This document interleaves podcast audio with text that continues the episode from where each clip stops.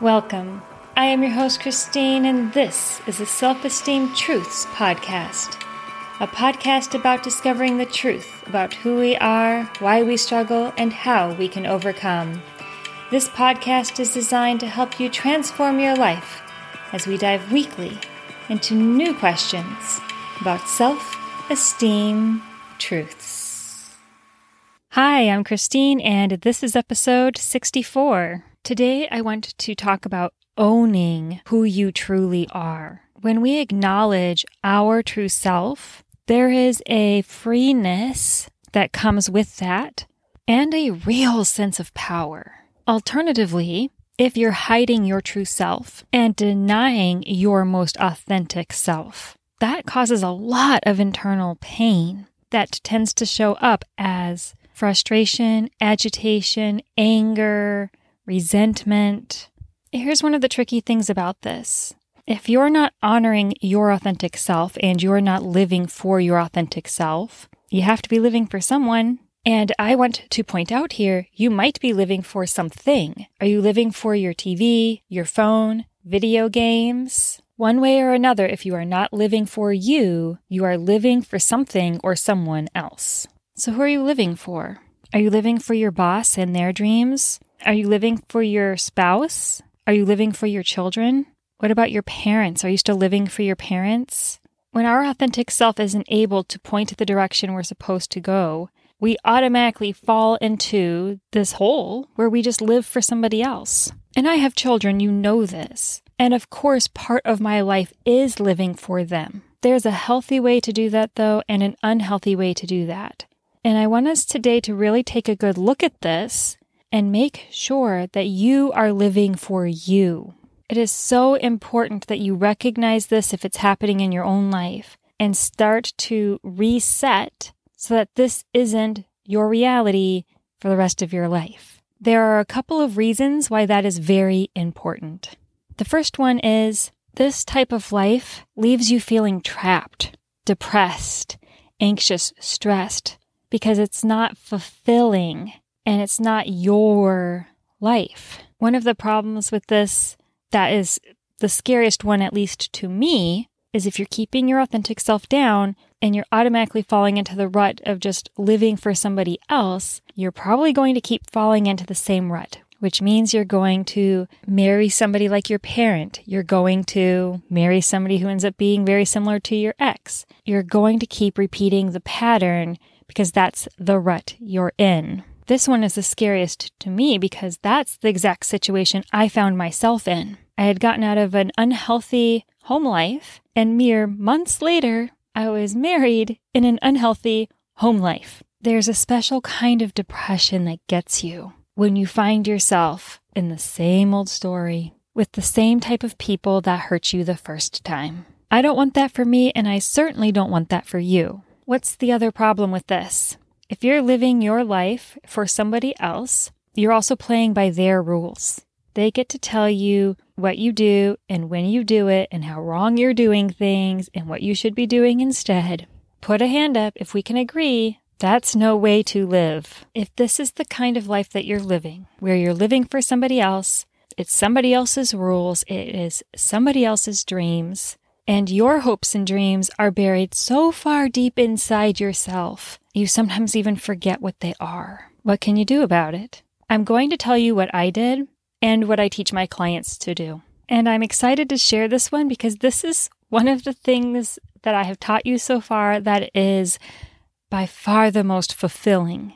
Because when you do this, everything becomes possible. So, are you ready? First, we're going to be brave. That doesn't mean it doesn't feel scary. It means we're doing it anyway. We are letting what can go right be bigger than what can go wrong. Next, we're going to get curious. We're going to get curious about who you might be and who you might be capable of becoming. And we're going to get curious about what that journey might look like in a beautiful, messy, imperfect way. Now, if you've been listening for a while, You've heard me talk about fear. You've heard me talk about getting curious about yourself, and that's intentional. We've already been practicing these steps, and now we're implementing them in a bigger way. Sound good? The next part of this is something else we've talked about boundaries. In case you haven't heard me say it before, I'm going to say it again here. Boundaries are nice. They are nice for you and they are nice for the people you're interacting with.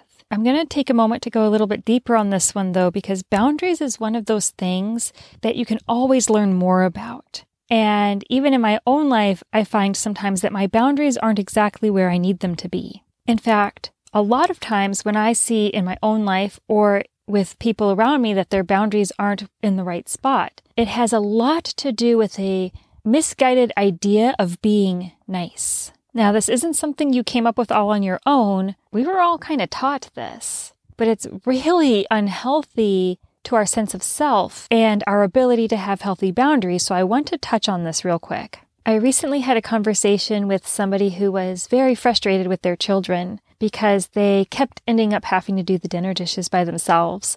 And when they were talking to me about this, they kept saying, I don't want to make a big deal of it. I don't want to cause a scene. I'm just trying to be nice. And yet, what would end up happening is that frustration would build up because their boundaries felt pushed, and then they would blow up. And it would take everybody around them by surprise. And the issue is they were trying to be nice when really they needed to have a consistent boundary. I recently found an area of growth with this myself I observed that in a group setting, other people were much more inclined to come and interrupt my conversations to start their own conversation with the person I was speaking to than they were to do that to other people in the room. And I had to ask why. More specifically, I had to ask, what am I doing that is causing this type of a reaction? And what I realized is my boundary was not in the correct place in this type of a setting. If I'm speaking to one person and I observe somebody else coming into our space wanting to talk with this person, I have the habit of pausing and turning and looking at them, which they are perceiving as an invitation to jump into the conversation.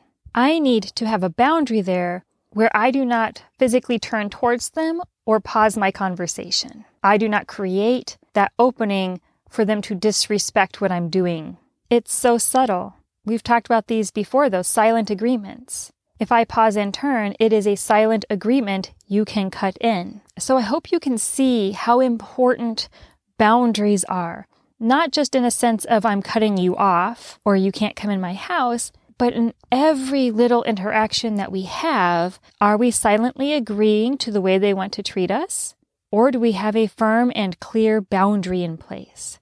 And there is always room for improvement and growth here, right? I'm still improving this part of my life. It is a deep rooted habit we all have to try to be accommodating and nice. So you're being brave, you're getting curious, and you're finding those areas that need boundaries or where your boundaries maybe need to be moved a little bit. Can you see how doing these three things will help create a safe environment for you to start to own who you truly are and embrace your authentic self. This is one of those processes that we can repeat anytime we're ready for the next chapter in our lives.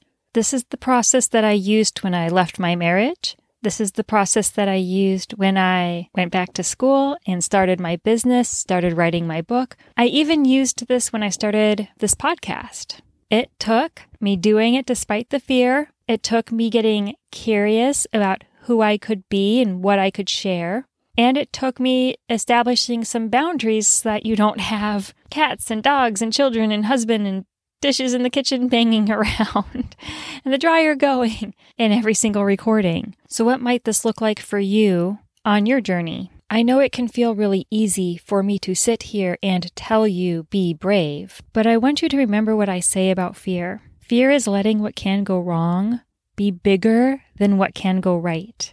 What would you gain if things went right? What would be better? Really take a moment to walk this out in your mind. If things went right, what would you have? Where would you be? What would you be doing? Who would be with you? Can you see how beautiful that is? It's all possible. You just have to take the steps towards it. What would it look like to get curious about who you are? We already know that we are pre programmed to genuinely like our true selves, so this isn't going to go wrong. What might you discover? What hidden talent and skills lay dormant inside of you, just waiting to be discovered? What parts of yourself have you forgotten that you miss? If you were guaranteed to like somebody when you met them, wouldn't you want to meet them? Well, you're guaranteed you're going to like yourself. So get excited about meeting yourself. I want to address something that might be coming up for some of you, and that's the idea that you already don't like yourself. And I want to be really clear that version of you that you don't like is not the real you. That is all the gunk that is piled on top of you and attached to you. That is not you. You are underneath all of that stuff. And you are wonderful. And what would it look like to have boundaries? What would it look like to no longer have your space or your time violated? What would it feel like to no longer have to experience prolonged disrespect? What would it feel like to be seen and heard and taken seriously? These are the things that will shift for you when you take these three steps. And the beautiful part is when you're living your life for you, there's a calmness and a happiness and a sense of peace that goes along with that that can't be replicated any other way. Those feelings you are so used to frustration, anger, resentment, hate they all get to go.